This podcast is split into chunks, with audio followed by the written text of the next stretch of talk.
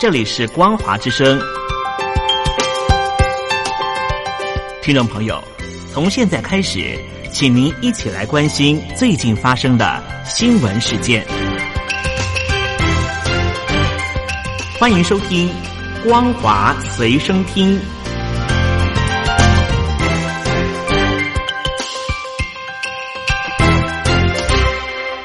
亲爱的朋友，您好，欢迎您收听今天的光华随身听，我是佑佳。在今天的新闻，首先我们来关切的是新型冠状病毒疫情。现在呢，约莫有五亿人口行动受到限制，占全球人口的百分之六点五，比美国人还要多。外媒就形容说，这是大陆文革式的防疫手段，堪称是史上最大规模社会控制运动。但是粗暴防疫也造成人道的灾难。截至十四号，大陆全境呢至少有四十八座城市封城，限制居民行动，交通路线基本是关闭的。武汉市呢有一家四口自我隔离在一栋房内，结果呢先后死亡。这件事情暴露出更大的人道主义灾难，居民不只是无处可去，很多人本来不该死，结果都被弄死了。外媒就形容说，魁伟几十年的毛泽东式的基层动员场面再现，大批志愿者与党代表正进行史上规模最大的一场社会控制运动。而执行任务的时候呢，这些戴红袖章的人比红卫兵还凶。在报道当中呢，也说中共管控造成恐慌，比疫情本身的影响还要糟糕。纽约城市大学政治系教授夏明他就表示说，中共目前所谓是完全恐惧，是红色法西斯，他的国家控制是建立在几十万人可能死亡的代价之上。而美国专家呢也指出，新型冠状病毒最早可能在去年的十月份就已经扩散了。而大陆网民呢更发现，武汉当局去年九月份就已经举行了突发事件的紧急应变的演练工作。越来越多的讯息都显示出，中共对于武汉的新型冠状病毒早就已经知情。而去年的武汉呢举行的世界军人运动大会之前，中共的九月在武汉天河机场举行的。应急处置演练以实战的形式模拟机场口岸通道，发现一例新型冠状病毒的处置全程的过程。整个演练呢，包括了流行病学的调查、医学排查、临时的检疫区的设置、隔离留验、病例转送和卫生处理等多个环节。因此呢，外界就质疑说，是不是在去年九月份的时候呢，其实中共当局就已经知情有新型冠状病毒扩散的。可能性，更有网民呢，他们质疑说，当局在这次演练当中出现了样品的漏洞，目前呢已经露出了马脚。而目前我们在看到了，在湖北省的武汉市武昌医院的院长刘志明，因为感染新型冠状病毒，经过抢救无效，昨天上午呢也去世了，享年呢只有五十岁。他是大陆抗疫最前线的首位染病不治的医院院长。而根据相关的报道呢，武昌医院是这次疫情首批定点的医院。在医院里头，五十九岁的护士柳凡十四号呢，因为感染武汉的新型冠状病毒去世，而刘志明呢，可能是受到感染。受到新型冠状病毒的疫情冲击，我们看到了大陆各家的航空公司呢，最近几个月可以说是疯狂砍班。原本呢，平均每二十分钟一班的京沪航线，如今呢，每天只剩下三班，而且呢，由载体小客机来营运。目前我们看到大陆的民航局最新的统计呢，一月二十七号到二月十二号。大陆航空公司的客运总量是一千零二十一万人次，较去年的春运同期大幅下降了百分之七十，平均的载客率呢不足百分之四十五。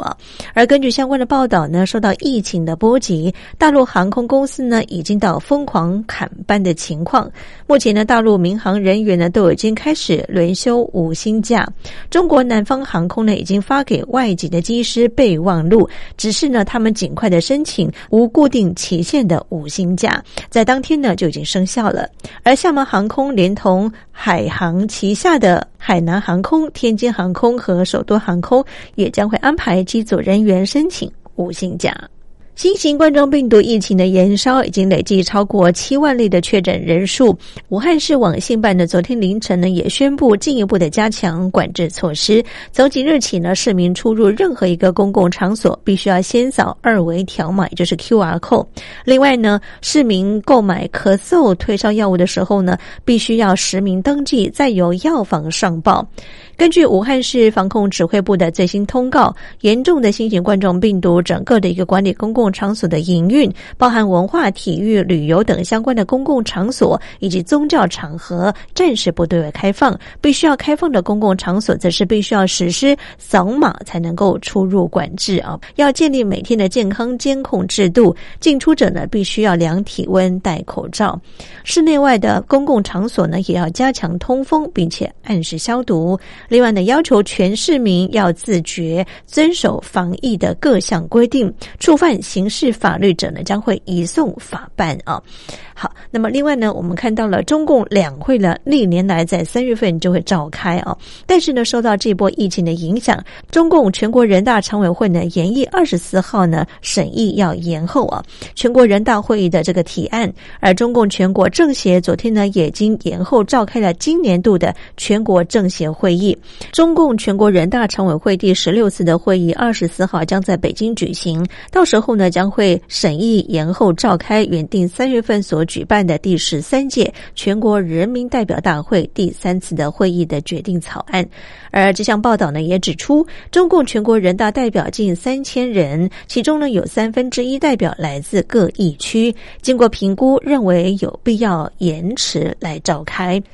中共党刊近日呢也披露，中共总书记习近平一月七号呢就在政治局常委上对于疫情的防控提出了要求。中文引述消息人士呢也指出，中共中央领导人的要求是有关于措施不要影响到节日的气氛。而报道指出呢，中共党刊《求是刊》当中呢也提出了，习近平其实呢他在一月七号的会议的讲话全文当中，这是外界目前所知道的，习近平对。对于武汉疫情呢，做出相关谈话的最早时间哦，但是呢，会议上面呢，如何来应应疫情，并不是重点。在领导人轻描淡写的指示之下呢，湖北及武汉当局对于疫情不够重视。在发生人传人的病例之后呢，湖北两会呢是召开的哦，而武汉呢也举行了盛大的万家宴相关的聚会活动。而消息人士呢就指出说，哎，在中央及地方都没。有高度重视疫情的情况之下，大陆疾病预防控制中心主任高福在内的专家只好采取国际期刊发表论文等方式呢，来做一些预警的工作。